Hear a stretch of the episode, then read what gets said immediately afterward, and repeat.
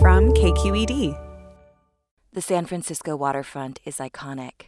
Alcatraz, the wharf, the seagulls flocking to fight for crumbs of tourist food, the seals performing their daily dance. But on July 1st, 2015, the San Francisco waterfront became a site of tragedy. There's one victim, gunshot wound to the back. A 32-year-old white woman was fatally shot while walking with her father there. And within hours, police arrested a Mexican national in connection with her slaying. A young woman killed by an illegal immigrant, a repeat felon. The crime quickly spiraled from local tragedy into national controversy. 32-year-old Ms. Steinle was murdered walking with her father in San Francisco. This guy, by the way, has a 25-year history of felonies. By a criminal alien who had been deported 5 times. Would Kate Steinle be alive today had the city's sanctuary policy not been in place? San Francisco was no sanctuary for Kate, no sanctuary for that beautiful 32-year-old woman. Where was the sanctuary for Kate Steinle? Because Kate Steinle was killed by an unauthorized immigrant, the murder was quickly woven into a nationalist, nativist, anti-immigration narrative, one that President Donald Trump rode into office. When Mexico sends its people, they're not sending their best. They're bringing drugs, they're bringing crime, they're rapists, and some, I assume, are good people. You're listening to Queued Up. I'm Sandhya Dirks. This week, Kate Steinle's murder trial begins. But what are the facts and what are the falsehoods surrounding the death of this young woman? To provide some answers, here are KQED reporters Marisa Lagos and Alex Emsley. For the judge, attorneys, and jurors, the trial that's about to take place in courtroom 13 at the San Francisco Hall of Justice is straightforward. District Attorney spokesman Max Zabo says it's a simple murder case. The issues for us are, whether he pulled the trigger, and if he did so with implied malice. Defense Attorney Matt Gonzalez says Steinle's shooting was an accident, but the charges are political. If he was not a Mexican immigrant with prior felony convictions, he would not be charged with this crime. Whether Steinle's death was the result of a freak accident or a vicious disregard for human life, that's what the case is about. But across the nation, a different argument is playing out. Whether Steinle's death had less to do with a stolen gun being fired in a public place and more to do with the immigration status of the man accused of killing her.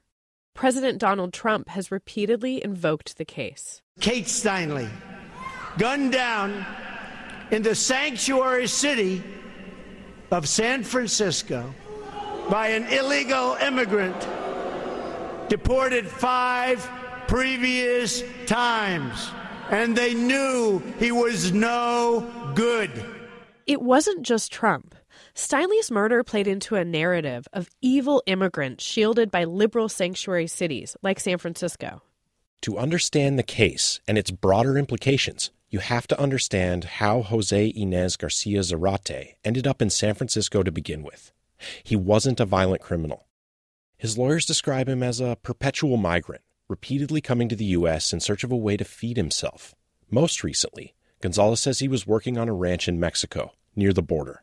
There wasn't enough food for everybody. He was literally asked to leave because there wasn't enough food to feed everybody.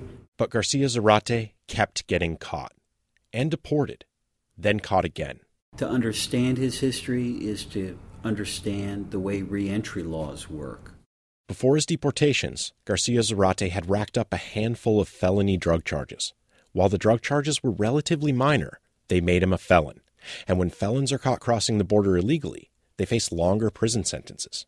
He spent most of the past 20 years behind bars for illegal reentry. After 2 of those prison stints, federal prison officials handed him directly to immigration enforcement, who deported him. But in 2015, prison officials did something different.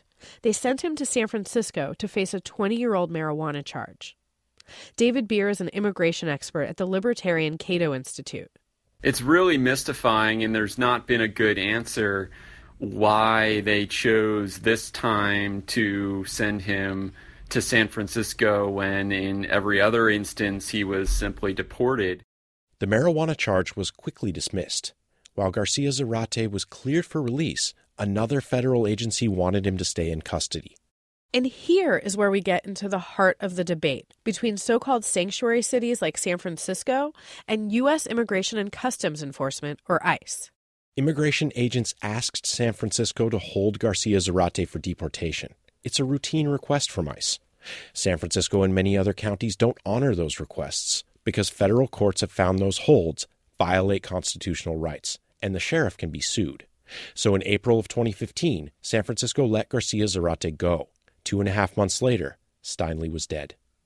While Steinle's death laid bare the disagreements over sanctuary city laws, it also led to a piece of legislation written by House Republicans. Kate's Law, named for Catherine Steinle, would further increase prison sentences for people who repeatedly enter the U.S. illegally, like Garcia Zarate. 24 Democrats voted for it in the House, including Bay Area Representative Jackie Speier, who says the bill was all about making sure that this didn't happen to someone else. But David Beer of the Cato Institute says Kate's Law wouldn't have saved Catherine Steinle. Kate's Law is aimed at deterring illegal immigration. But Beer says Garcia Zarate wasn't deterred by more prison time. It's not clear to me what this is trying to get at or how the authors believe that this is going to prevent a future Kate Steinle situation from occurring. One thing might have prevented her death if Garcia Zarate hadn't had a gun. How he got it is a key part of the San Francisco murder trial, but it's missing from the national debate. The firearm that killed Catherine Steinle wasn't just any gun. It belonged to a U.S. Bureau of Land Management ranger, John Wachowski. He stopped in San Francisco 4 days before Steinle was shot, and his duty weapon was stolen out of his car. Civil rights attorney Frank Petrie represents Catherine Steinle's family. How could a gun that belonged to a federal official, a ranger, somehow get taken, stolen, and used in this horrible, horrible killing? Police don't know who stole it or how Garcia Zarate ended up with it. Defense attorney Matt Gonzalez says his client didn't steal the gun. We asked him how he knows that. Well, how do I know you didn't steal the gun? I mean, it's just there's no evidence that he did, and he has no history of theft. Gonzalez says Steinle's death was a tragic accident. That Garcia Zarate found Wachowski's gun wrapped in a T-shirt, and it went off as he was unwrapping it. The bullet hit the concrete before Steinle. Catherine Steinle's father, James Steinle, was there that evening. I'm walking down the pier, arm in arm with my daughter. Then a single shot ricocheted about 12 feet from where Garcia Zarate was sitting. It traveled another 78 feet before hitting Catherine Steinle in the back. She turns around and shot. As she fell, she said, "Help me, Dad." That's my bedtime story. Every night. The jury won't be considering all the political questions Steinle's death has raised. They won't be discussing immigration policy or sanctuary city laws. They'll just decide if Garcia Zarate is guilty of murder. Thanks to KQED reporters Marisa Lagos and Alex Emsley for bringing us that story. It was edited by Taiki Hendricks. You're listening to Queued Up. I'm Sandhya Dirks. Queued Up senior editor is Julia McAvoy. The executive producers are Holly Kernan and Ethan Lindsay. Thanks so much for listening.